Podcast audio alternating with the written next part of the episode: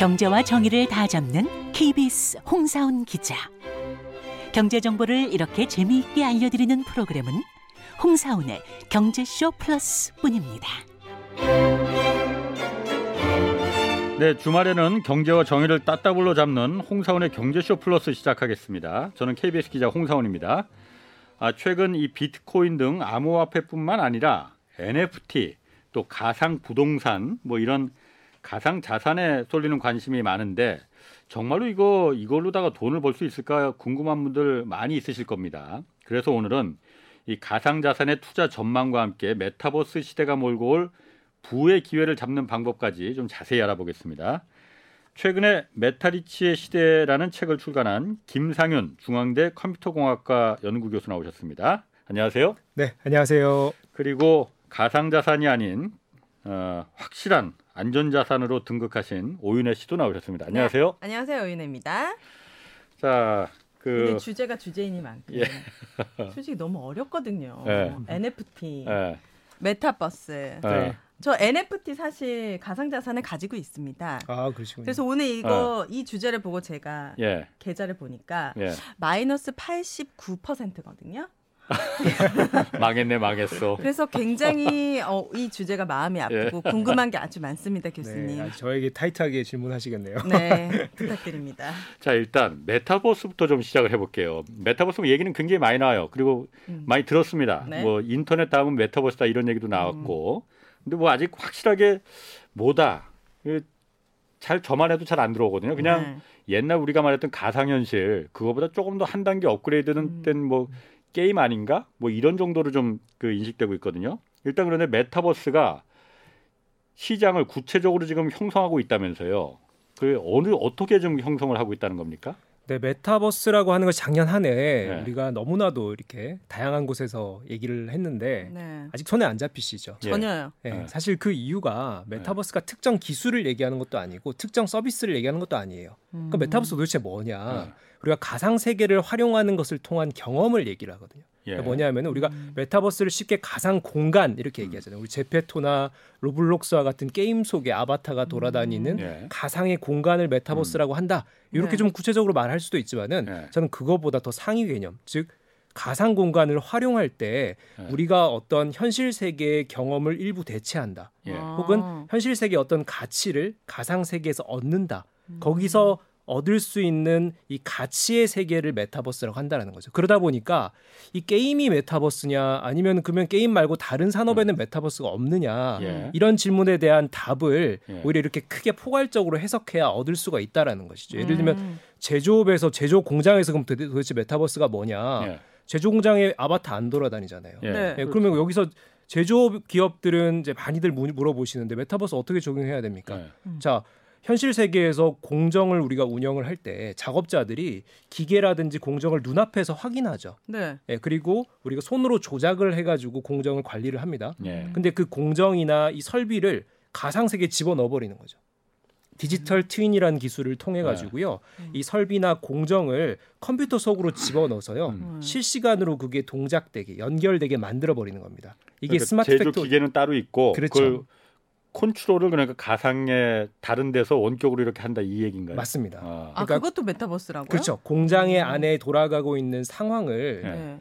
어, 실시간으로 컴퓨터 속에서 파악을 하는 거죠. 그럼 작업자가 네. 현장에 꼭 나가서 손으로 만지고 제어하지 않아도 네. 컴퓨터로 모니, 어, 모니터를 보고 키보드와 마우스를 가지고 실시간으로 공정을 제어한다. 네. 이것이 이제 디지털 twin이라는 기술인데요. 네. 이것도 메타버스의 한 범주에 들어가 있는 거예요. 네. 네, 그러다 보니까 음. 그리고 단순히 게임 세계 속 우리 아바타가 돌아다니고 캐릭터가 돌아다니는 것을 메타버스라고 하기에는 너무나 여러 산업들이 다양한 양상들에서 네. 가상을 활용하는 어, 경우들이 있거든요. 네. 이걸 우리가 포괄적으로 좀 더 봐야 된다는 그럼 거죠. 원격 제어 같은 것도 다 메타버스에 들어가는 거. 예. 예를 들어서 시동 켜는 거 핸드폰으로. 그렇죠. 자, 원격 제어와 그러면은 네. 이제 digital twin이 뭐가 다르냐? 네. 원격 제어 같은 경우에는 실시간이라는 것이 좀 떨어질 수도 있고요. 음. 왜냐하면 이걸 돌렸을 때 delay가 발생할 수도 어, 네. 있고 그쵸. 아니면은 이것을 가상 세계로 똑같은 모양으로 구현하는 게 아니라 그냥 음. 전기 신호라든지 음. 통신에 의해서 제어하는 건데 이 공정이나 설비를 똑같이 컴퓨터로 3D 형태로 그려, 그림을 그려놓고 그것을 보면서 우리가 실제 공장, 실제 설비를 만지는 것처럼 컴퓨터 속에서 제어하는 거죠. 어. 근데 실시간으로 공장 현장에서 그 제어에 따라서 움직이는 겁니다. 음. 조금 다르죠. 네. 예, 우리가 원격으로 제어한다는 것은 음. 어, 어떤 실시간의 가상 공간을 활용하는 건 아니잖아요. 음. 예, 그렇죠. 예, 그런 측면에서 제조업의 메타버스, 게임 업계의 메타버스, 혹은 또 엔터테인먼트 음. 업계의 메타버스, 의료 산업의 메타버스, 음. 다 다양한 양상들, 그러니까 메타버스 관련된 이런 어떤 다양한 기술들이 활용되면서 가상 세계, 가상 세계 속의 데이, 터 디지털을 활용하는 측면에서 네. 양상들이 다르게 나타나고 있다라는 거죠. 어. 그래서 우리가 너무 이, 이 게임 속 아바타에만 음. 집중을 하게 되면은 이 가상 어떤 세계를 활용하는 현실과 가상이 결합되는 여러 다양한 영역의 활용 사례를 놓칠 수가 있다. 음. 이런 측면에서 조금 더 포괄적으로 봐야 돼요. 그러다 보니까 더 어렵죠. 아, 메타버스가 너무 큰 개념이다. 네. 그래서 저는 이렇게 그냥 한마디로 정의합니다. 현실과 가상을 연결해서 활용하는 것. 네. 현실과 가상을 연결해서 활용하는 것. 네. 아까 말한 그 제조업 공장 그게 탁 그거로 연상하면은 이해가 되겠네요. 네, 그러니까. 맞습니다. 실제 그러니까 여태까지는 공장에서 항상 작업자가 옆에 붙어서 컨트롤하고 물건을 만드는데 옆에서 있어야 됐지만은 그게 아니고 그냥 집에서 그 가상으로다가 그 이그 그 실제 현장을 음. 공작 기계를 조절할 수 있는 그렇죠. 그것도 이제 그게 메타버스의 환경이 될 수 있다라는 부분. 네, 그렇죠. 그리고 작업자가 만약에 VR이라고 하는 가상현실 우리 device죠. 네. 이걸 끼고 있다. 그럼 네. 어떻게 될까요? 내가 정말 그 공장 현장에 들어가서 조작하는 음. 형태가 되겠죠. 어. 근데 내가 그냥 컴퓨터 화면으로만 보고 있다. 음. 그럼 정말 입체감이나 실제감까지는 없지만 그래도 이 컴퓨터 화면 속에 공장이 그대로 구현되어 있는 음. 거죠. 음. 그럼 그걸 내가 실시간으로 조작하면은 가상 세계를 조작하는데 현실 현실에서 공장도 거기에 맞춰서 돌아간다라는 거죠. 음. 네, 이런 형태들 음. 중간에 가상을 한번 거치는 거죠. 거... 현실을 컨트롤하는데. 그 BTS가 그 코로나 시국에서 온라인 공연 했을 때 뭔가 무대가 막 3D로 막 용도 막 어. 이렇게 날아다니고 이런 것도 그런 메타버스 같은 겁니까? 그것도 이제는 사실 메타버스라는 것을 모든 것을 메타버스로 해석해 버리면 네. 이게 또 뭐 뭐라 그러면 어찌 보면은 어, 메타버스 무슨 그 창시론 뭐 이런 걸로 보여 비춰질 수가 있는데 이 메타버스에 지금 현재 정의되고 있는 개념은 이 가상 공간에서 이런 다양한 그래픽 조합을 통해서 어, 사용자들이 그것을 실제 같이 느끼는 거 혹은 음. 현실과 가상이 연결돼서 아까 말씀드린 제조업처럼 음. 이렇게 연결돼서 돌아가는 것 이런 것들을 우리가 메타 범주에 음. 집어넣고 있죠. 아. 네. 메타리치 의 시대라는 그 책 내셨잖아요. 네. 메타리치라는 게 메타버스로 큰 돈을 버는 음. 뭐 돈을 버는 사람들을 이제 메타리치라고 한다고 네. 하던데 네. 메타리치가 메타버스에서 어떻게 그리고 네. 얼마나 큰 돈을 좀 벌었습니까? 네, 지난 저도 이제 이 디지털 분야를 연구하면서 네. 이 지난 10년 동안 흘러간 변화를 가만히 좀 지켜보니까 네. 이게 이제 메타버스도 작년에 유행을 했지만은 이게 가상 경제라는 것으로 우리가 종합을 할 수가 있더라고요. 가상 경제. 경제 요? 뭡니까? 네, immersive economy라고 하는데요. 네. 실제로 영국에서 이 immersive economy를 정책 보고서로 2018년에 정의를 하기도 했습니다. 음. 방금 말씀드렸던 이 메타버스를 포함해서 가상 세계 혹은 가상과 현실을 연계하는 영역에서 비즈니스가 창출되고 있고 음. 혹은 여기에 어, 축적되는 NFT 같은 가상 자산의 형태도 있고요. 네. 어, 여기서 통용되는 암호화폐 같은 형태도 있고요. 네. 그리고 가상 부동산도 있죠. 이런 것들이 실물 경제와는 다르죠. 네. 존재하지 않잖아요. 눈에 보이질 않잖아요. 근데 가상 세계 즉 디지털 속에서만 존재하는 형태들의 음. 어떤 비즈니스나 혹은 자산 축적 방법이나 화폐라든지 음. 이런 형태들이 워낙 다양하게 지금 표출되다 보니까 네. 이것이 또 하나의 경제가 되어가는 거예요. 우리가 음. 디지털 경제라는 것을 2000년대 막 우리 떠들어댔죠. 근데 2020년대는 가상 경제가 조금씩 성장하고 있다라는 겁니다. 음. 그래서 이런 측면에서 메타버스도 가상 경제의 한 범주다 말씀을 드릴 수가 있는데 네. 그럼 가상 경제가 도대체 뭐냐?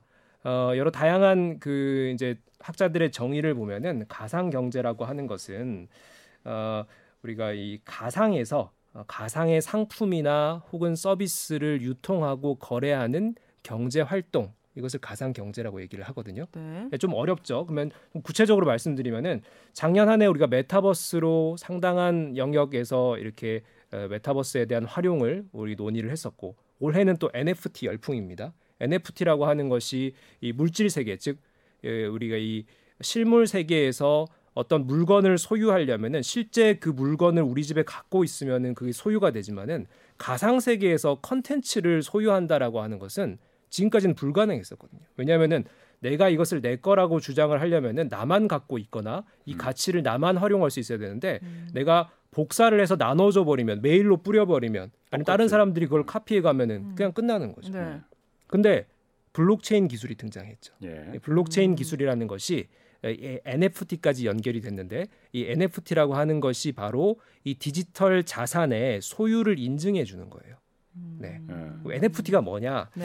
Non fungible token이라고 하는데요. 네. 뭐 조금 어려운 얘기는 차치하고 좀 쉽게 말씀드리면은 음. 어, 블록체인이라고 하는 이 기술이 정보를 분산해서 저장하는 기술인데 음. 어, 위조나 변조에 강한 기술이에요. 음. 네, 우리가 이게 정보를 분산 저장을 해서 이 정보가 맞는지 틀린지를 각각의 분산된 이 네트워크 상으로 확인하는 거예요. 이제 이렇게만 좀 이해를 하시고 뒤에는 네. 설명드릴게요. 그러니까 그걸 위조 변조하려면 그 수많은 그 개인들이 갖고 있는 장부를 다 고쳐야 되니까. 맞습니다. 아유. 그러니까 이게 아예 위조 변조가 불가능하다. 네, 도와주셔서 감사합니다. 예, 네. 원래는 이제 중앙 서버, 예를 들면 한국은행 생각하시면 돼요. 네. 한국은행이 중앙에서 통제를 하고 화폐를 통제하고 유통을 통제하는 상황에서 우리가 한국은행에 대한 신뢰를 가지죠. 네. 그러다 보니까 이 시스템을 믿, 믿, 믿는데 만약에 한국은행의 서버가 해킹을 당하거나 뭔가 음. 문제가 생겼다. 음. 물론 요즘 이제 보안을 철저하게 하니까 그럴 리는 없겠지만은 이런 문제가 생기는 거 첫 번째. 아니면 두 번째 한국은행의 담당자가 비윤리적인 음. 어떤 의식을 가지고 네. 뭔가 해코지를 한다. 네. 네.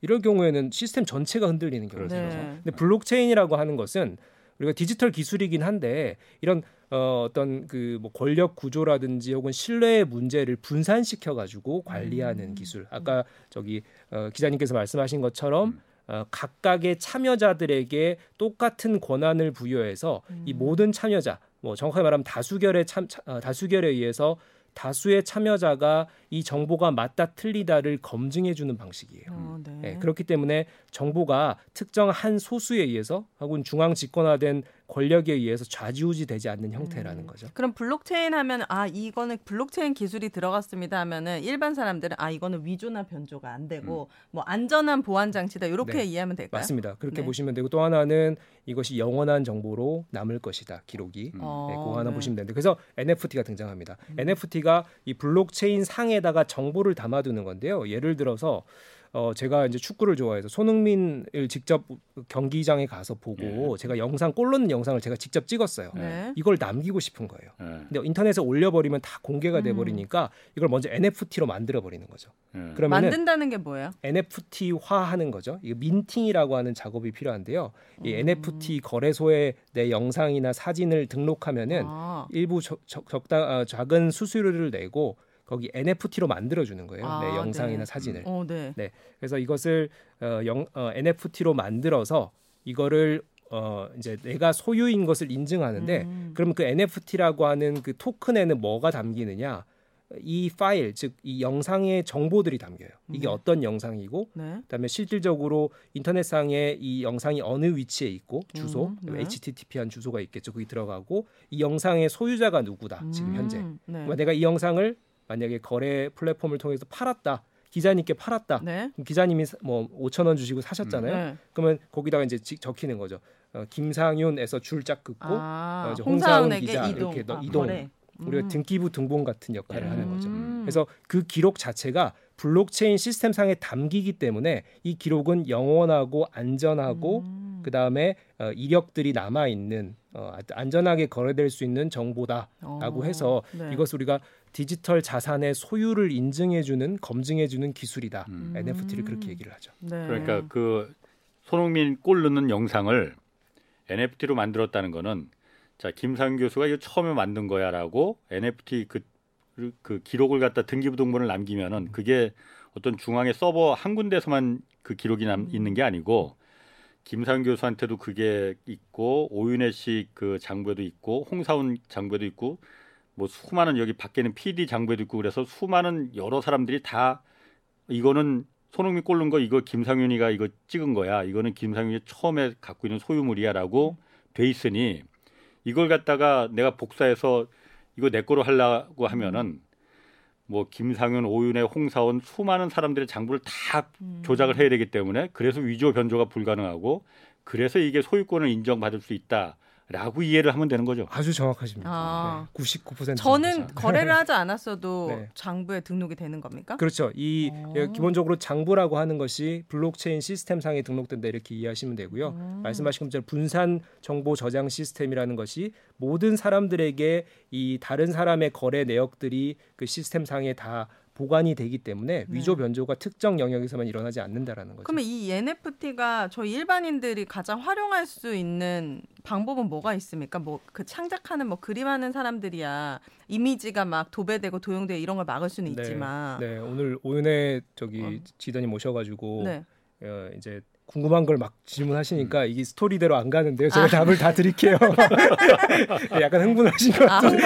아, 네네. 아, 네. 네네. 네. 네. 뭐 궁금하신 거 먼저 답 드릴게요. 빨리 메타 리치가 되고 네. 싶어가지고 네. 마음이 급했습니다. 네, 이 NFT라고 하는 것이 지금 사실 너무 버블이 끼긴 했습니다. 결론적으로 먼저 음. 말씀드리면. 그래서 이것을 저도 이제 NFT 강연을 다니고 하다 보면 많은 분들이 이런 질문해요. NFT 투자해야 됩니까? 그니까요. 음. 근데 NFT에 대한 딱 규정이 어, 없어요. 뭐냐 하면은 이 세상의 모든 디지털 컨텐츠가 다 NFT가 될 수가 있어요. 그러, 그럴 기자님이 뭐 갑자기 아침에 정말 재미난 영상을 만들었다. 음. 뭐 사진을 정말 예쁜 걸 찍었다. NFT 만드실 수가 있어요. 음. 무한대라는 거죠. 네. 네, 그 측면에서 이 NFT가 투자할 가, 가, 대상이냐 예. 이 부분이 일반인들이 접근하기에는 상당히 리스크가 크다라는 거죠. 음, 리스크 그, 큽니다. 네, 그래서 이 NFT가 지금 사실 어, 제가 볼 때는 아주 긍정적으로 거의 정말 이거는 아주 긍정적인 부분이야라고 작용할 수 있는 부분이 바로 네. 예술과 창작자 영역입니다. 음... 네, 디지털 예술을 하시는 분들이 있죠. 사실 최근에 정말 이 NFT라는 기술이 네. 이분들의 삶을 바꿔놓고 있어요. 음. 어 그래요? 네. 그럴, 그럴 것 같아요. 네, 디지털 그래픽으로 우리 네. 이 디지털 예술이라는 것도 사실 역사가 그렇게 깊지는 않거든요. 왜냐하면은 우리 백남준 작가님부터 시작을 했지만은 네. 이런 디지털 영역이 정말 예술의 본류로 인정받은 거는 근래의 일입니다. 네. 이분들이 되게 어려운 게 특히나 무명 작가분들은 이렇게 제가 저, 자기가 정말 열심히 작품 활동을 해가지고 작품을 올리더라도 음. 이거를 복사해 가서 막 뿌려진다라고 음. 하면은 이 권리를 주장할 수가 없었어요. 그쵸. 그렇다고 또 내가 소송을 해가지고 하나하나 하기에는 아, 내가 너무 지금 힘든 거죠. 경제 네. 상황도 힘든데. 네. 근데 이런 분들이 이 디지털 예술 작품 창작 활동을 하는 결과물들을 NFT화해서 음. 이 정말 거래가 아주 어, 신뢰 있게 잘 일어나고 있는 이 플랫폼을 통해서 경제 음. 활동을 하는 거죠. 어. 내 작품의 어떤 창작과 소유의 권한을 가지고 네. 이것을 어, 사는 필요로 하는 사람들에게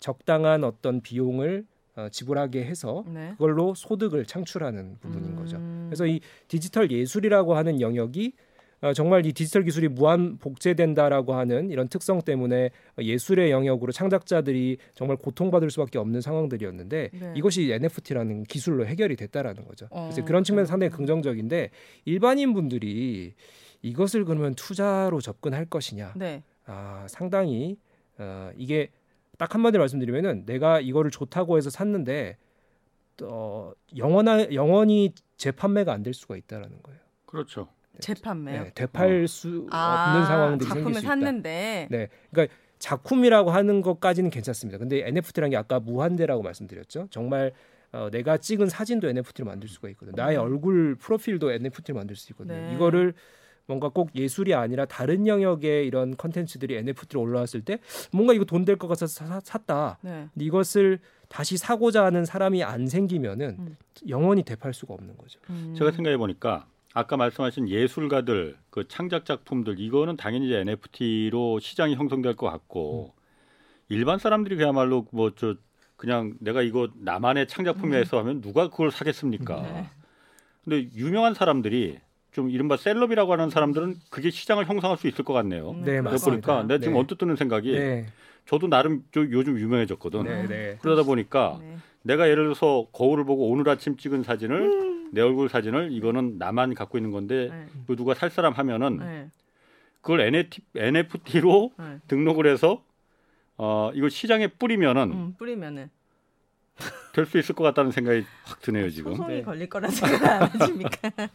맞습니다. 최, 어... 최근 이런 연예인들, 네. celeb이라고 celeb들. 하는 분들이 어, 자신만의 어떤 그 뭐 캐릭터라든지 어. 혹은 나의 어떤 스토리가 담긴 어떤 형태의 디지털 컨텐츠를 네. NFT로 해서 이것을 또 유통 사이트에 올려서 네. 어, 이를 통해서 또 다양한 또 부를 창출한 형태들이 음. 있습니다. 뭐 대표적으로 린제이 로한이라고 하는 네. 우리 그 배우. 할리우드 셀럽이 네.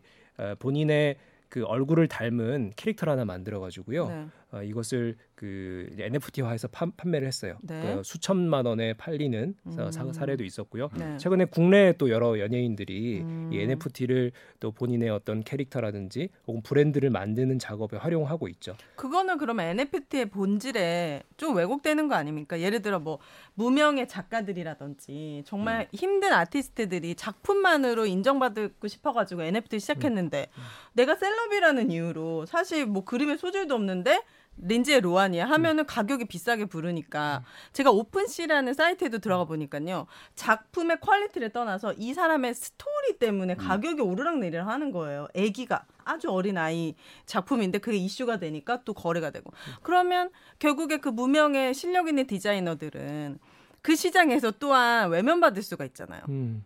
그렇죠. 이게 결국은 저는 이제 좀 더 크게 보셔야 될게 어, 제가 아까 디지털 예술 영역이 상당히 긍정적이다 말씀드렸는데 이건 뭐 네. 뭐 명확한 사실이고요.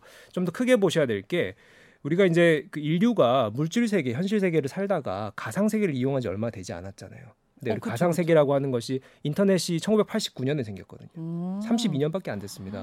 음. 그럼 가상 세계 인터넷이라는 공간을 써서 어, 정보를 획득하는 수단으로만 썼다가 최근에 SNS도 그렇고요, 음. 이 메타버스라는 것도 그렇고요. 우리가 가상 세계에 들어가 버리죠. 음. 혹은 가상 세계 속에서 소통하죠. 그러면은 네. 가상 세계 속에서 내가 아바타든 아니면은 그냥 단순히 경험의 형태든 내가 머무는 공간이 또 생기겠죠. 음. 어, 이렇게 되면은 그 안에다가 나의 자산을 축적하고 싶은 욕구도 생기겠죠. 어. 예를 들면은 내가 메타버스 안에다가 내 집을 지었어요. 와. 그럼 그 집 안에다가 어. 내가 좋아하는 예술 작품들, 뭐 예를 들면은 어, 뭐 루브르 박물관에 있는 모나리자 음. 그림을 갖다 놓고 싶은데 네. 진품을 갖고 갖다 놓고 싶어요. 네. 당연히 현실 세계 진품은 그 루브르 박물관에 한 있죠. 50조 원 정도 가치가 네. 된다던데 그건 있으니까 그럼 그냥 디지털 그림을 가지고 오더라도 복사본이 아니라 NFT를 사오는 거예요. 음. 뭐 10만 원이 됐든 20만 원이 그럼 내가 모나리자를 좋아하니까 나의 가상 세계의 나의 집 속에서는 음. 이 모나리자의 진품을 갖다가 걸어 놓겠다라는 거죠. 그게 음. NFT 구입을 통해서 드러나는 거고 결국은 이게 가상 세계를 이용할 때 사람들의 소유욕 그다음에 어떤 그 수집욕 음. 이런 부분들이 작용하는 게 아닌가. 음. 그럼 소유욕과 수집욕을 충족해 줄 수 있는 스토리가 담긴 어떤 컨텐츠라면은 그 어떤 영역도 NFT로 가치가 있다라는 거죠. 어. 그게 디지털 예술 영역이 음. 당연히 가장 먼저 생각날 수밖에 네. 없죠. 아까 윤혜 씨가 이제 말한 부분에 대해서 좀 보충을 하면은 어쨌든 NFT라는 게 이제 막 시장이 태동되는 거니까 네. 시장이 형성이 돼야 될 거 아니에요. 그러려면은 셀럽들이 어, 리드를 그게 아까 말한 대로 NFT의 근본 취지하고 이게 벗어나는 거 아니냐 하더라도 음. 일단 시장이 형성돼야 되니까 음. 시장이 일단 셀럽이 음. 먼저 당연히 누가 봐도 음. 그뭐 아무 유, 그 일반인이 뭐 사진 찍었다 해서 그걸 누가 돈 주고 사겠어요. 음. 그냥 가지라고 해도 안 가지지. 그런데 유명 오윤혜 씨가 만약 그런 음. 오윤혜 씨 같은 많이 어, 사죠. 어, 셀럽이 하면은 네. 그 시장을 이제 형성 초기의 시장을 형성하는 거잖아요. 네. 그게 아마 그 중요하다라고 음. 뭐 네. 생각이 오늘 이 방송을 통해서 오윤혜 씨가 뭐 이런 재미난 스토리를 만들어 만들어 가지고 네. 이 청취자분들께 알려드리고 그걸 내일 모레 NFT로 만들어서 올렸다. 그럼 음. 스토리가 담기는 거죠. 음. 여기서 이제 뭔가 가치를 만들어 가시는 것도 있는 거고요. 어, 최근에 이제 재미난 사례들이 제가 책에서도 이 메타리치 사례로 담았지만은 소소하게 어, 작은 창작자들이 생기고 있어요. 음. 예를 들면은 우리나라의 초등학생 한 초등학생이요. 네.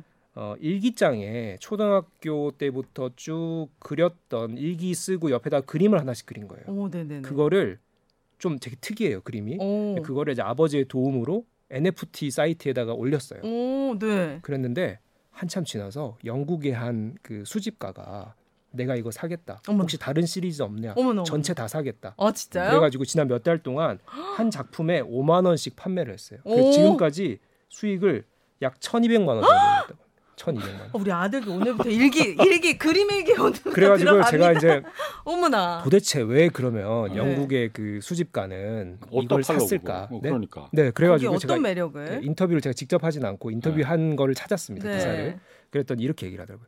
어, 사실 그 이 창작자가 누군지 모른다. 네. 누군지 모르고 아, 산 초등학생인지도 거예요. 그걸 굳이 알 필요도 없는 거죠. 이 세계에는 가상 세계에는 우리가 아. 아바타라는 세계가 어, 뭐 물론 이제 이 NFT 플랫폼의 아바타가 구, 판매하는 건 아니지만은 어쨌든 가상 세계가 그, 특별히 no name이죠. 우리가 음. 특별히 이름을 밝힐 필요가 없죠. 네. 그래서 내가 산 이 창작가라고 하더라고. 이 예술가의 작품 세계가 음. 자기가 봤을 때 너무 가치가 있고 어머나 어머나. 딱 평가를 하자면은 음. 피카소의 초창기 모습을 닮아 있다. 추상화 같은 형태로 그림을 그렸는데 아, 스토리가 진짜요? 담겨 있고 우와. 이게 뭔가 표현하는 방식들이 자기에게 되게 매력적이라고. 어 궁금하다. 이미지 있으면 어 보고 싶은데. 네. 그래가지고 오. 이걸 시리즈로 다 사겠다 음. 해서 이제 꾸준히 구매를 해가지고 약 1,200만 원 정도의 수익을 창출을 했고요. 와. 그래서 알고 봤더니 언론에서 찾아가고 인터뷰를 하고 봤더니 네. 초, 아 초등학생이었어 이렇게 된 거예요. 세상에. 한국의 초등학생이었어 뭐 이렇게 된 거죠. 그럼 그 가치가 조금 더 올라갈 수도 있겠네요. 그렇죠. 올라갈 수도 있고 음. 그게 알려질 수도 있고 어쨌든 그 수집가들 그리고 디지털 예술 영역에서는 음. NFT가 상당히 이렇게 긍정적으로 작용할 그러네요. 수가 있다라는 거죠. 어 매력 있다. 돈 너무 쉽게 버는 거 아닌가 모르겠네. 아 그리고 저는 이거 궁금한데 또 뛰어넘었을 수도 네. 있는데 이 NFT에 투자를 할 때 저는 그 전에 방송들 듣고 NFT를 막 만들어내는 회사에 투자를 했어요. 음. 두 가지 방법이 있다. 이 NFT의 그, 그 뭐, 뭐죠? 코인은 기본 이더리움 기반이라서 이더리움에 투자를 해도 되고 이 NFT 회사에 투자를 해도 된다는 거예요. 그래서 저는 이더리움도 갖고 있기 때문에 그 회사에 투자를 해봤거든요. 그래서 마이너스 89%가 나온 거예요. 네. 그래서 이렇게 좀 코인이나 네. NFT를 직접 사고 파는 게 아니라 이렇게 저처럼 그 코인 마이너스가 났는데 왜 이렇게 자랑스럽게 말을 하죠 그래? 아, 그것도 올 수는 없잖아요. 이렇게 좀 코인 쪽으로 이렇게 투자하고 싶으신 분들에게 왜냐면 카카오도 하고 있더라고요. 이 네. NFT 시장을 네. 좀 조언 같은 게 있는지 음. 궁금하거든요. 저 같은 실수를 여러분들이 하지 네, 마시라고. 그것도 이제 결론에 말씀드려야 될 내용인데 아. 미리 말씀을 드리면은 네.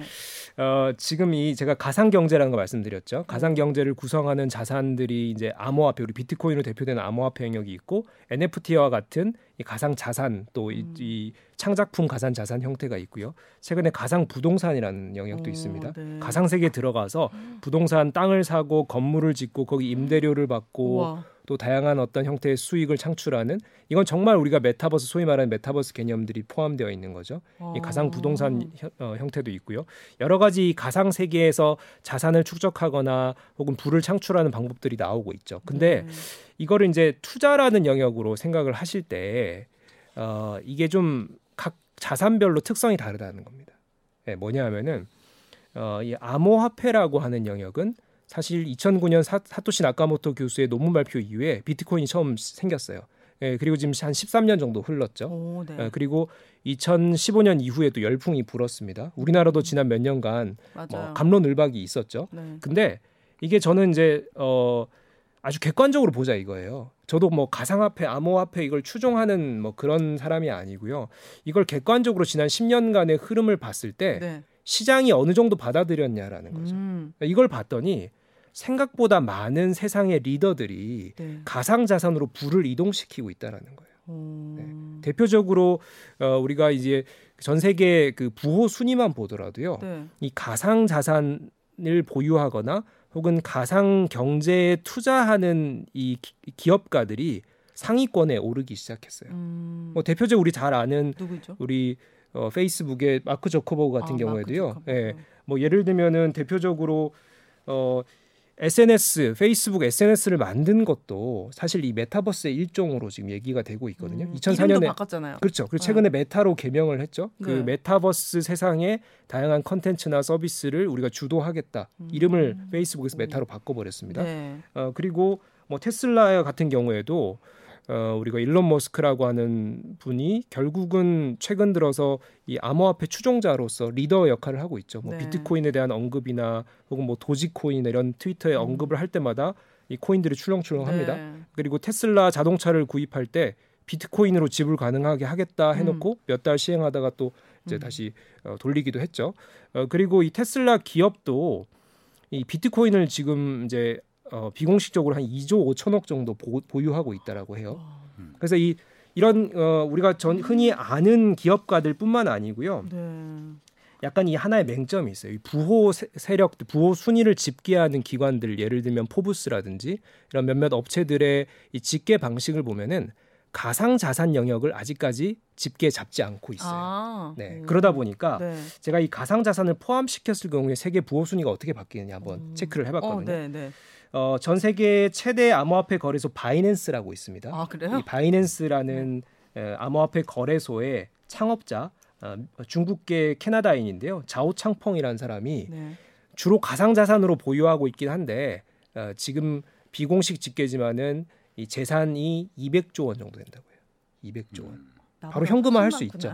네, 가상 자산을 갖고 있어서 출렁출렁 하겠지만은 바로. 현금화 할 수 있다는 거니까. 200조요? 네. 그다음에 어, 아시아 1위 1위로 지금 이 만약에 이 가상 자산을 포함시키면은 아시아 1위 부호로 등극을 합니다. 이 사람이 네. 창펑. 네. 네. 그다음에 리플이라고 하는 암호화폐 우리 잘 모르실 텐데 알아요, 리플. 네, 아시죠? 네. 리플이라는 암호화폐 창시자 크리스 라센이라는 사람이 있어요. 오. 이 사람은 뭐 리플 포함해서 암호화폐 자산을 포함시켰을 경우 60조 정도 재산.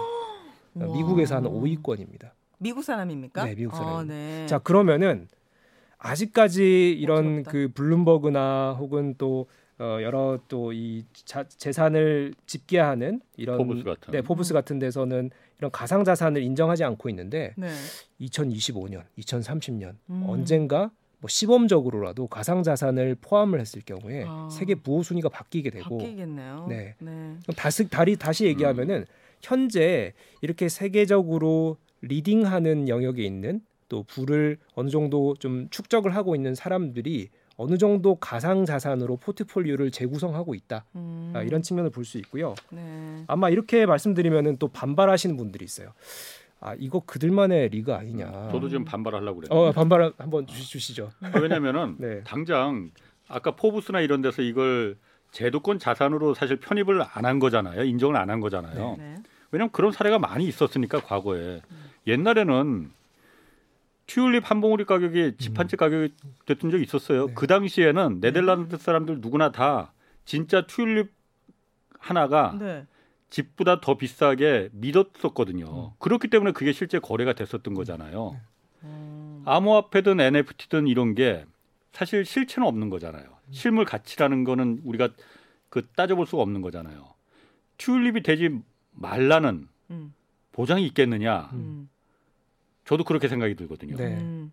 이게 어느 한순간 그야말로 거품이 그냥 거품처럼 확 다 사라져 버리는 그런 게 되지 않을 않, 않을까? 네. 튤립처럼. 네. 튤립이 네덜란드 얘기입니까? 아, 옛날에 옛날에는 네. 튤립이 무슨 뭐 튤립 그 여러 가지 재배 특수 재배 갖고 요 요 튤립은 그러니까 잎이 피어나기 전에 그 음. 구근에서 네. 요 튤립 구근은 이 집 한 채 가격이라고 실제로 막 해서 팔리고만 그랬습니까? 그렇게 돼서 그래서 음. 튤립 광풍이 일어났었거든요. 음. 나중에 그게 다 사기라는 걸 알았지. 그렇죠. 아. 튤립 전쟁도 그랬고 뭐 네. 여러 번의 우리 이런 전 세계적으로 역사적으로 봤을 때 어, 부가 버블이 껴서 폭발하는 네. 여러 가지 음. 사건들이 있었죠. 네. 자, 그래서 이 가상 자산, 암호화폐 이런 것들을 바라보는 시선이 네. 사실 지난 몇 년간은 부정적이었어요. 아까 제가 네. 말씀드린 대로 이 세상에 암호화폐가 어, 처음 생겨난 지 약 13년 정도, 2009년에 네. 생겼으니까 13년 정도 흘렀는데 한 2018년, 19년 우리나라에도 그 이슈가 된 적이 있지 않습니까? 우리 뭐 대표적으로 정재승 교수와 유시민 작가가 아, 그 맞아요, 싸우고 맞아요. 막 이런 맞아요. 형태들이 있었잖아요. 그게 사서 2000, 써야 돼. 2019년인가 그랬죠. 네네. 네, 맞습니다. 지금까지의 시선은 아, 부정적인 쪽이 강했어요. 예. 우리나라만 그랬냐? 아닙니다. 전 세계적으로 똑같습니다. 네. 근데 거기에는 좀 몇 가지 제가 어, 이걸 반박할 자료들을 좀 가지고 왔는데요. 네. 첫 번째, 어, 2021년입니다. 모건 스탠리가 11월에 이 가상자산 관련 영역에 보고서를 하나 발표를 했어요. 네. 네, 봤더니 이 가상자산에 어, 직접적으로 이 사업을 하고 있는 뭐 암호화폐 거래소나 이런 기업들 말고 기존 이 상장사들 이 미국 증시에 상장된 기업들 53개사를 조사를 해봤는데 네. 어, 그들이 일부 보유한 자산의 일부를 가상 자산에 투자하거나 네. 혹은 가상 자산과 갈- 관련된 기업의 일부 지분 투자를 하거나 음. 혹은 실제로 가상 자산을 보유하고 있거나 음. 네. 뭐 아주 작은 금액이라도 이런 기업들을 출연해 봤더니 네. 어, 이 해당 기업의 시가총액의 합이 우리나라 돈으로 약 8천조. 네, 그러니까 시가총액의 합입니다. 와. 그러니까 일부라도 뭐 10억이라도 뭐 100억이라도 가상자산 영역의 기업이나 음. 자산에 어, 투자를 하고 음. 있는 기업들을 합쳐봤더니 8천 조. 네. 그러니까 다시 말씀드리면은 네. 어, 미국 증시에 상장된 기업 8천 조 시가총액이 가상자산에 의해서 이렇게 휘둘릴 수 있다라는 것을 어, 이렇게 우려할 수도 있지만 반대로 얘기하면은 그만큼 전통 기업들도 가상 자산, 가상 경제에 대해서 음. 이제는 조금씩 준비를 하기 시작했다. 어. 네, 투자금들을 옮기기 시작했다. 아주 작은 영역이지만. 음, 그럼. 튤립, 요걸 튤립은 블록체인 없잖아요. 요걸 하나 짚을 수 있고요. 또 하나는 이제 홍상훈 기자님께서 아주 예리하게 짚어주셨는데 네. 지난 몇 년간 부정적인 흐름이 강했습니다. 우리나라도 그랬고요. 전 세계적으로도요. 이 화폐라는 것이 국가가 가진 권력이잖아요. 그쵸. 이게 중앙은행이 통제해야만 네. 그 권력을 유지할 수 있는 거예요. 그러니까 이게 내려놓기가 힘든 거예요. 이게 블록체인을 인정하기가 싫은 거죠. 어, 중앙 권력들이 이런 권력의 싸움들이 있는데 그러다 보니까 이런 정책이나 제도 측면에서는 부정적인 인식들이 더 강했어요. 음. 네. 근데 최근에 움직임이 나타나고 있죠. 중국 같은 경우에는 어, 이번에 우리 베이징 동계올림픽 때 그 CBDC를 시범 사업을 했죠. 디지털 화폐 중앙은행이 오. 발행하는 디지털 화폐를 시범 사업을 그, 그 올림픽 기간 동안 그런 그래도 시행을 가상 했었고요. 화폐하고는 좀 결이 음. 다른 건데 그 겨, 중앙은행이 발행하는 화폐 그렇죠. 그런데 이제 어, 혹자는 이것이 비트코인을 대체하는 서로 네. 이제 어떻게 보면 불가분의 관계다라고 얘기하는 음. 분들이 있고 어떤 분들은 이게 같이 크는 이쪽 영역을 가상의 화폐 영역을 인정하는 측면에서 시장이 전체가 더 커질 것이다 이렇게 긍정적으로 도 보는 음, 분들도 있어요. 네. 어쨌든 이런 시범 사업을 했었고요. 어, 전 세계 금융 업계를 이제 휘두르고 있는 미국과 영국의 경우에도요. 2010년대 중반까지만 해도 이 금융 당국자들의 이 메시지들을 보면은 가상 자산을 영, 어, 인정하지 않는 분위기였어요. 네. 어, 이거는 위험 자산이다. 음. 우리가 제도권 안에 들여놓을 수 없다. 네. 이런 얘기들이 많았는데 목소리가 달라지기 시작했습니다. 2021년 미국 같은 경우에는요. 재무부, 연방준비제도, 증권거래위원회 각각 담당자들이 네. 암호화폐 규제를 위한 합의체를 구성했는데 여기 안에 소수의 목소리들이 이제는 인정해야 된다 이런 목소리들도 음. 있었다라고 하고요. 그다음에 2021년 10월 제롬 파웰 이제 연준 의장이 암호화폐를 금지할 생각은 없다. 음, 네. 어, 그렇지만 우리가 제도권 안에서 어떻게 받아들일지를 이제 고민해야 될 시기다. 이런 얘기들을 또 했어요. 그게 약간씩 뉘앙스가 바뀐다라는 거죠. 연방준비제도는 달러를 찍어내는. 그야말로 가장 그 자기네들 목줄을 위협할 수 있는 그 가상화폐를 인정하겠다는 거는 음. 화폐로서 인정하겠다는 건 아니잖아요. 네. 그러니까 자산으로 인정하겠다는 네네. 네. 거지. 만약에 그게 음. 말 그대로 그 화폐로 더 작용을 한다고 하면은 네. 절대로 연방준비제도가 그거 인, 정 못하죠. 어떻게든 네. 죽이려고 할 거. 네. 오히려 화폐로서 우리는 더 이상 가상화폐는 비트코인이나 이더리움은 우리는 화폐 아니야 그냥 자산이야 금이나 주식 같은 이렇게 음. 선언을 해버렸기 때문에 오히려 음. 연방 준비제도에서도 그걸 인정하는 게 아닌가 살아남기 네. 위해서 음. 자산으로서 자산, 자산 자산 도 어. 팔면 돈이 되는 거잖아요. 아, 그렇지. 그건 자산이고 음. 화폐로서의 기능하고는 원래는 처음에 음. 아까 말한 비트코인이 처음에 태어날 때는 달러를 대체하기 위한 정의로운 음. 화폐를 역할을 하겠다라고 해서 태어난 거거든요. 네. 왜냐하면 미국이 달러를 너무 많이 찍어내니까 아니 이렇게 막 찍어내면은 미국만 너무 유리하지. 미국만 너무 이게 무슨 정의로운 화폐냐. 네. 그래서 우리는 딱 분량을 수량을 한정하겠다라고 음. 해서 이제 비트코인이 태어난 거거든요. 네. 그러다 보니까 이게 사실 원론으로만 따지면은 정의로운 화폐가 될 수도 있을 것 같았어요, 저도. 음. 어, 그런데 그걸 각국의 중앙은행들이 절대 용납을 못 하겠죠. 음. 자기네 목줄을 그야말로 국가 한 국가의 가장 핵심 권력이 발권력인데 네. 화폐를 발행할 수 있는 네. 그걸 어떻게 민간에 내주겠어? 근데 화폐로 사용하는 나라도 있던데요? 맞습니다. 그죠? 어, 지금 현재 엘살바도르가 법정 화폐로 물론 네. 작은 규모 경제 규모가 작은 규모 나라들입니다. 나이지리아가 공식적으로 인정을 했어요. 우리 오. 비트코인 쓰, 겠다 네. 예, 그래서 국가에서도 보유를 하기 시작했고요. 이런 부분들이 작은 국가들은 아무래도 본인들의 어떤 그 이제 화폐 가치가 뭐 이렇게 급등락하는 것들을 방어하는 음, 형태로 역할로. 비트코인을 어, 쓰게 돼. 최근에 또 우크라이나 우리 러시아 전쟁 중에도 네. 이 비트코인이 또 여러 일반인들이 이걸로 또 모금을 하는 활동들 어, 있었죠. 그래요? 이런 측면들이 어, 이 가상 자산 암호화폐 영역에 또 장점들이 또 부각되는 측면들이 있습니다. 음, 네. 근데 홍상 기자님이 정확하게 지적해 주셨는데 결국 이거는 제가 좀 과하게 얘기하면은 어, 권력 패권 전쟁인 것 같아요. 화폐에 대한 아. 이게 이제 블록체인 기반의 어, 정말 이런 그 암호화폐 영역을 인정하는 순간 이게 중앙 그 화폐 권력이 무너지는 형태도 음. 인정 아, 볼 수가 있거든요. 네. 이런 측면에서 어, 지금까지는 어, 강한 규제도 강한 수용도 하지 못했다. 음. 왜냐하면 강한 규제를 하기에는 시장이 크고 있고, 크고. 네 강한 또 이거를 또 수용하기 수용하기에는 우리 권력이 무너지니까. 음. 그래서 이걸 시간을 끌면서 사실 지금 시장 상황을 어, 받아들이고 있다. 음. 이런 형태 정도로 보시면 될 것 같습니다.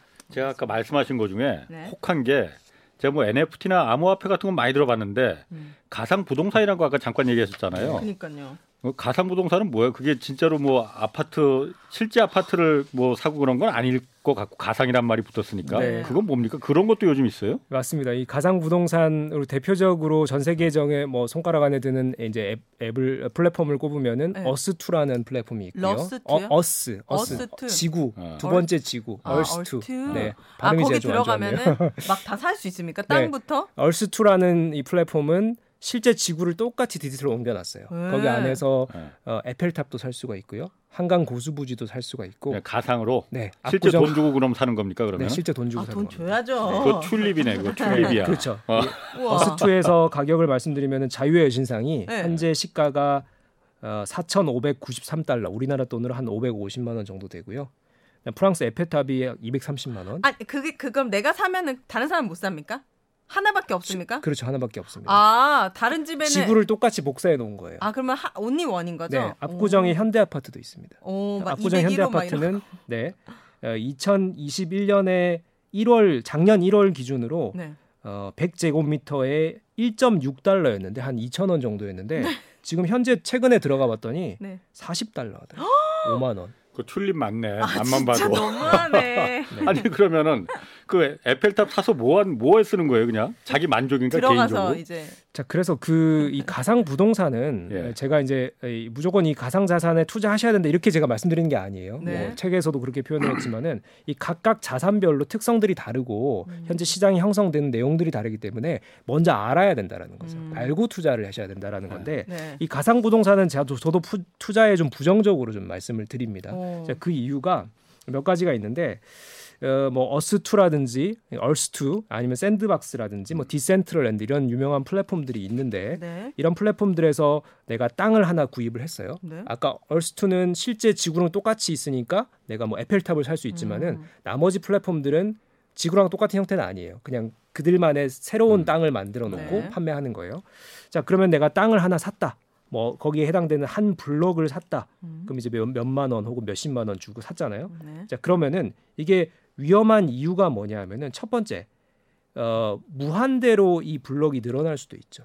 프로그램만 추가를 하면은 네. 음. 지금 현재로는 이 프로, 플랫폼당 어, 제한된 개수를 판매하고 있어요. 더 이상 늘리지 않겠다. 네. 이렇게 해서 플랫폼마다는 제한되어 있지만 어, 최근에 이 실리콘밸리에 그 이 가상 부동산 플랫폼 비즈니스를 하겠다라는 개발자가 약 3천 명 정도 수요가 있다라고 공급이 많네. 있다라고 합니다. 네. 그럼 이들이 만약에 또 다른 더 뛰어난 플랫폼, 뛰어난 플랫폼이 나오면은 네. 계속 코아 이 어떻게 보면 레드 오션이 되겠죠. 네. 이런 측면에서 이 땅이라고 하는 게 정말 전 세계에 유일한 딱 하나다 하면은 가치가 올라갈 수밖에 없지만 네. 이 플랫폼이 여러 개가 생겨나면 생겨날수록 경쟁이 더 그렇지. 치열해지겠죠. 어. 그게 네. 첫 번째 이유고요. 아니 그러니까 어스 2에서 에펠탑을 파는 것만 하면 모르는데 그렇죠. 어스 3도 생길 수 있고 어스 4도 생길 수 있는 네. 거 아니에요? 맞습니다. 어. 네, 그런 측면들이 있고요. 네. 두 번째는 이제 그 비슷한 연유에서 플랫폼의 종속적이라는 거예요. 예를 들어 어, 음. The Sandbox라고 하는 이 플랫폼에서 내가 땅을 하나 샀어요. 네. The Sandbox의 그 CEO가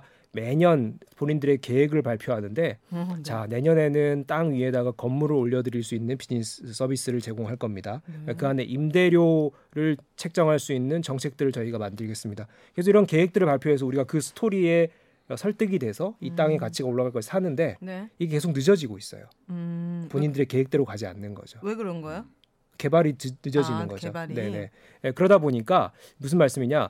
이 The Sandbox의 땅을 사서 The Sandbox를 좋게 보고 땅을 샀는데 혹시 The Sandbox가 부도가 나거나 네. 혹은 뭔가 하여튼 회사가 망하면은 네. 이 네. 땅을 쓸 데가 없는 거죠. 음. The Sandbox 안에서만 우리가 쓸 수 있는 그쵸? 땅이잖아요. 네. 네. 음. 이걸로 우리가 이 땅을 NFT로 우리가 구입을 하기 때문에 우리 아까 예술 작품 NFT와 마찬가지로 NFT 거래 사이트에 더 샌드박스 한 평 땅입니다 해서 팔 수 있어요. 네. 근데 더 샌드박스 자체가 없어져 버리면 그러니까요. 누가 사겠어요? 그쵸. 아무도 안 사죠. 예술 작품이랑 음. 다르죠.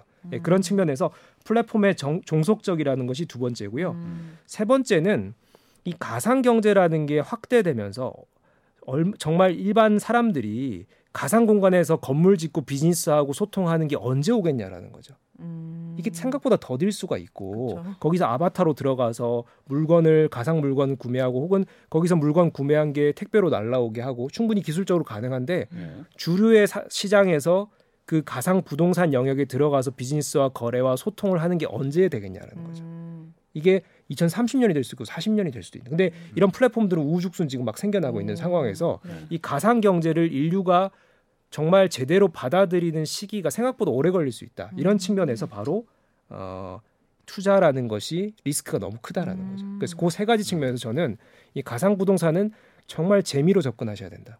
이렇게 책에서도 좀 결론을 재미로 접근하기에는 네. 아까 돈이 말씀하신 너무 빨리 대로 오르고 있죠. 에펠탑이 500만 그 50원도 아니고 500만 500만 원이면 50원이라니요. 아, 나는 50원도 안 살 것 같아. 50원 요즘. 어. 네, 나 네. 저도 가상 부동산은 투자는 안 하고 있습니다만 네. 하여튼 뭐 그런 부분에서 어 이제 긍정적으로 우리가 가상 경제를 바라볼 만한 부분도 있지만은 또 생각보다 투자라는 영역으로 접근했을 때는 네. 리스크가 있다. NFT도 마찬가지죠. 이 음. 디지털 예술 영역에 정말 내가 좋아하는 작가의 디지털 예술 작품을 사서 내가 그걸 꼭 되팔기 위한 목적이 아니라 어, 내가 소유하고 있다. 어, 혹은 내가 그 가치를 인정하고 내가 그거를 이제 가지고 있다라는 만족감을 얻겠다. 어. 뭐 나중에 정말 5년 후 10년 후에 팔 수 있을지라도 지금 당장 되파는 목적으로 사는 거랑 좀 다르죠. 네. 예, 그렇게 접근하면 괜찮은데 당장 이거 시세 오르면 팔아야지 이 수익화해야지 이런 식으로 접근한다라는 거는 네. NFT가 상당히 또 리스크가 있다라는 거죠. 그런 음. 측면들 네, 잘 보셔야 된다라는 겁니다. 리스크 투성입니다. 그 암호화폐가 어쨌든 그 블록체인을 기, 기반으로 하는 거잖아요. 기술적인 기, 기술적인 근거는 분명히 있는 거잖아요. 네. 이게 대체 그 복제나 해킹이 불가능하다는 네, 이 블록체인이라는 게 꼭 지금은 무조건 블록체인 하면은 암호화폐, 비트코인 이거 맞아. 바로 그냥 연결이 돼 음. 버리거든요. 여기에만 연결되는 건 아니잖아요. 그렇죠. 블록체인이라는 게. 네, 앞으로 이게 얼마나 많이 어. 쓰여질 거고 또 메타버스에도 이게 활용이 네, 그 어떻게 될 수 있는 건지. 네. 블록체인이라는 것이 이제 그 비트코인으로만 알려져 있는 이유가 블록체인을 적용한 첫 번째 어떤 그 이제 아이템이 암호화폐였던 거죠. 예. 비트코인이었던 거죠. 네. 그래서 우리가 블록체인 equal 이제 비트코인으로 생각하신 분들이 많았는데 네. 요즘은 이제 많은 분들이 어, 또 이렇게 공부를 하시다 보니 아 이게 다른 거구나. 음. 이 블록체인은 근간에 깔려 있는 시스템이라 보시면 돼요. 아까 제가 어, 이제 설명을 드렸지만은 이 정보를 저장하고 어, 소통하는 혹은 중앙에서 이 정보의 어떤 그 신뢰, 어떤 왜곡이나 위변조를 확인하는 이 시스템 구조다 이렇게 보시면 되고요. 네. 이제 그러다 보니까 이 블록체인이 기술로만 인식할 수가 없는 게 어떤 소통 방식, 그다음에 의사결정 구조 혹은 권력의 분산 이런 것까지 다 바꿔놓을 수가 있죠. 아까 어. 화폐 같은 경우에도 중앙은행이 통제하는 기존의 영역. 왜냐하면 통제할 수밖에 없죠. 왜냐하면 이것을 우리가 어, 중앙에서 신뢰라는 게 필요한데 여러 사람에게 신뢰를 나눠줬을 경우에 사고들이 발생할 수 있죠. 네. 시스템적인 신뢰는 없잖아요. 예. 그래서 우리가 중앙 공공의 영역에서 기관을 만들어 놓고 모두가 신뢰를 하고 시스템을 만들어 놓고 이렇게 우리가 보완하는 측면에서 진화 발전을 해왔는데 여기에 문제가 생긴 국가들이 상당히 어려움을 겪은 사람 어, 국가들 많죠. 이 중앙에서 통제하는 시스템에 장단점이 있는 거예요. 근데 이 블록체인은 아예 이 권력 구조나 소통 구조를 완전히 분산형으로 어찌 보면은 좀 민주화된 형태로 바꿔놨다. 아, 저희가 알만한 실생활에 활용되는 음. 블록체인 기술이 있습니까? 네, 있습니다. 뭐 대표적으로 요즘 이제 그 유통업계 혹은 무역 그 상거래를 하는 기업들 간에 이제 네. 큰 규모의 거래들이 일어나잖아요. 우리 음. 상사 기업들, 예. 어, 상사 기업들이 예를 들어서 뭐 자원 광물을 이렇게 어, 삼자 거래를 한다. 그럼 삼자 간에 이 거래를 하다 보면은 돈이 오고 가고 물 네. 실물도 오고 가지 않습니까? 근데 이게 A에서 B로는 정확하게 인계 인수 인계가 이루어졌는데 B에서 C로 갈 때 뭔가 작업자가 잘못 입력해가지고 공을 하나 빠뜨린다든지 음. 혹은 뭔가 이, 이- 이 기업이 뭐 나쁜 마음을 품고 사기를 쳤다든지 어머나. 이런 경우들이 발생할 수가 있죠. 네. 이걸 블록체인으로 관리를 하면요. A, B, C 3자 간에 이 정보에 대한 합의가 없으면은 이 시스템 작동하지 않습니다. 음. 예, 그러면은 이 중간에 어떤 나쁜 그 과정들이 낄 틈이 없는 거죠. 음. 아까 말씀드린 블록체인의 합의 방식에 의해서 어, 이게 private 어, 블록체인이라고 하는데 어. 그 특정 어, 우리 관계된 이 거래하는 기업들 참여자들끼리 블록체인을 구성해 놓고 네. 이 거래가 일어나거나 어떤 그 지불이 일어날 때 그 정보들을 위조하고 변조하는 것을 철저하게 시스템적으로 막아내는 측면 이런 음. 부분들이 우리가 뭐 수기로 작성하거나 컴퓨터로 입력하거나 이런 기존의 방식들과는 훨씬 다른 차원의 음. 신뢰를 제공할 수가 있는 그러네요. 거죠. 그러니까 예를 들어서 그 무역을 하는데 뭐세 삼자가 아니고 예를 들어서 한 100명이 그렇죠. 무역을 한다 하면은 100명이 다 각각 자이 이 스마트폰 하나를 내가 오윤혜 씨한테 만 원에 팔았어라는 걸 100명이 다 인정해 줘. 우리 만 원에 이거 팔았다 내가라는 걸 다 100명이 다 공유하고 있다는 거죠. 그 네. 장부에. 네, 음. 맞습니다. 그렇기 때문에 그런 부분에서 확실한 무역 거래가 이루어질 수 있게끔 음. 블록체인 기술이 응용될 수 있다. 네, 서로 믿고 네, 누가 장난질 치지 못하게. 음. 맞습니다. 아, 많이 활용되겠네요. 그렇죠. 체인이라고 하는 것이 딱 생각 상상해 보시면 되는데요. 우리가 체인 이렇게 맞물려 있잖아요. 네. 네. 그럼 하나의 정보가 다음 체인에 맞물려 있고 다음 음. 체인의 정보는 그 다음 체인에 맞물려 있기 때문에 네. 하나만 건드린다고 해서 전부 정보가 바뀌는 게 아니라는 거죠. 음. 다 계속 맞물려 들어가 있는 정보 시, 관리 방식이기 때문에 네. 어, 모든 참여자들의 합의, 정확하게 하면 다수결의 합의가 필요하다는 거죠. 네. 네. 자 그럼 오늘 제일 그 중요한 주제가 네. 메타버스 시대에 이게 부의 기회를 어떻게 잡아야 될지 또 메타버스 시대에 앞으로 어떤 형태의 부자들이 좀 나올지 음. 이거 좀 얘기 좀 해주세요. 네.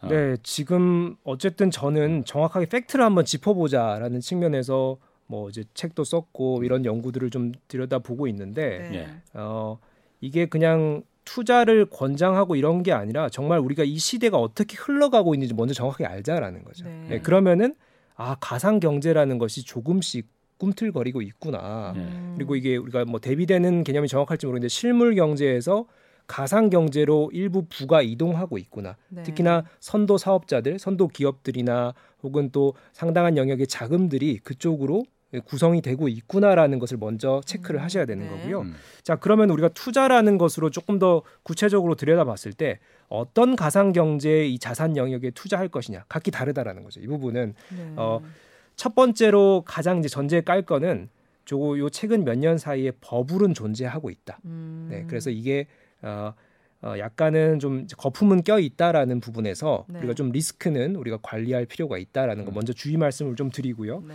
이 가상 자산별로 특성이 다르다고 하는 것은 제가 중간 중간 좀 말씀을 드렸지만은 암호화폐라는 것은 몇 번의 부침을 겪었어요. 근데 네. 그런 과정에서 뭐 저의 주관적인 견해입니다. 뭐 비트코인이나 이더리움 같은 어떻게 보면 그 중에 이제 주류로 형성되어 있는 화폐들은 거래 규모나 혹은 이 분산들이 어느 정도 이루어지다 보니까 어느 정도 이제 좀 안정화되어 가고 있는 단계다. 네. 근데 또 나머지 또 여러 다양한 코인들은 또 리스크한 부분들이 또 있죠. 음, 리스크한 부분들이 그쵸. 있고 그다음에 NFT나 가상 거의 부동산 끝날 시간 됐으니까 짧게. 네. 네. NFT나 가상 부동산 영역은 예. 아까 제가 말씀드렸다시피 NFT는 긍정적인 이 예술의 영역에서는 접근하되 음. 나머지 개인적으로 이걸 투자의 대상으로 보기에는 네. 또 리스크가 아직은, 있다. 네. 네, 가상 오늘 여기까지 하겠습니다. 예. 아, 끝내는 거 진짜 잘 끝내세요. 김상인 교수님 그리고 네. 오윤혜 씨 두 분 고맙습니다. 예, 감사합니다. 감사합니다. 자, 홍사원의 경제 쇼 플러스 여기서 마치겠습니다. 고맙습니다. 음.